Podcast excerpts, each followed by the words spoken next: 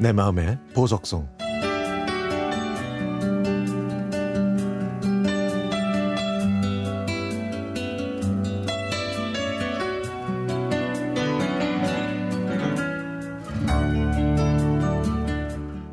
집안 형편이 어려워서 저는 고등학교를 졸업하고 한 대기업 생산직 사무실에 취직했습니다. 인문계 고등학교를 다녔던 제가 친구들이 가는 대학을 포기하고 들어간 첫 직장이었죠. 그곳에서 만난 친구 다섯 명과 함께 대학로에 있는 카페를 간 적이 있었는데요. 그곳은 DJ가 팝송을 들려주는 음악 카페였습니다. 저는 거기서 운명의 남자를 만났죠. 약간 긴 머리에 안경을 쓴 그 DJ는 키도 크고 목소리까지 멋졌습니다. 그래서 저는 첫눈에 그에게 빠지고 말았죠. 그다음부터 같이 갔던 친구들이 그 카페를 안 가도 저는 매일같이 그곳에 갔습니다.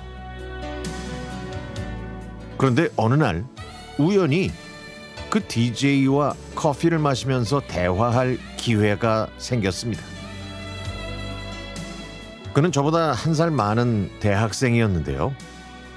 뭐 음악과 이런저런 얘기를 하면서 조금씩 친해졌죠.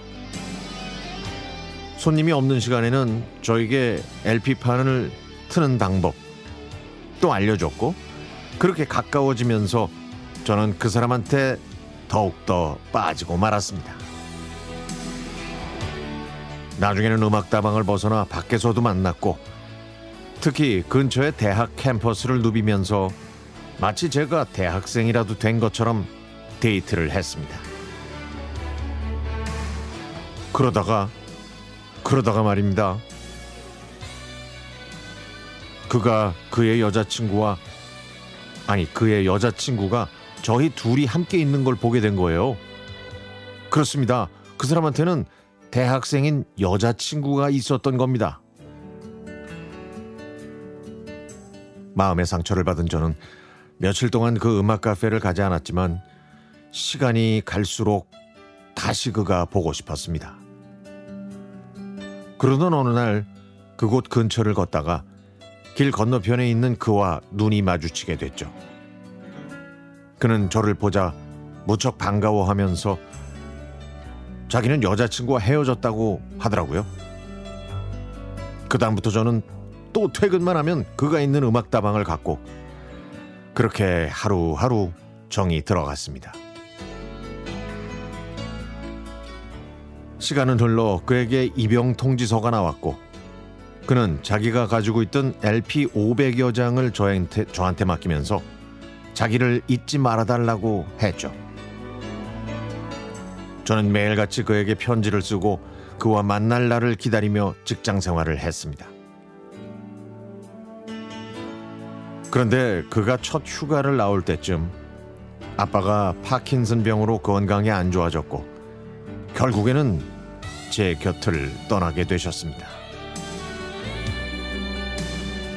그때 저에게 음악과 관계 있는 남자는 밥 먹고 살기 힘드니까 잘 생각해 보라는 유언을 남기시고는 눈을 감으셨죠. 그 이후로 저는 많은 생각을 했고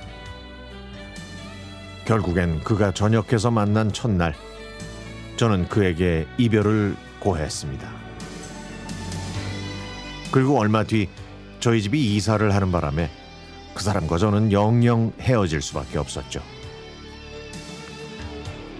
지금도 그가 좋아했던 음악을 들으면 가슴이 아련해집니다. 그 사람 덕분에 알게 된 팝송.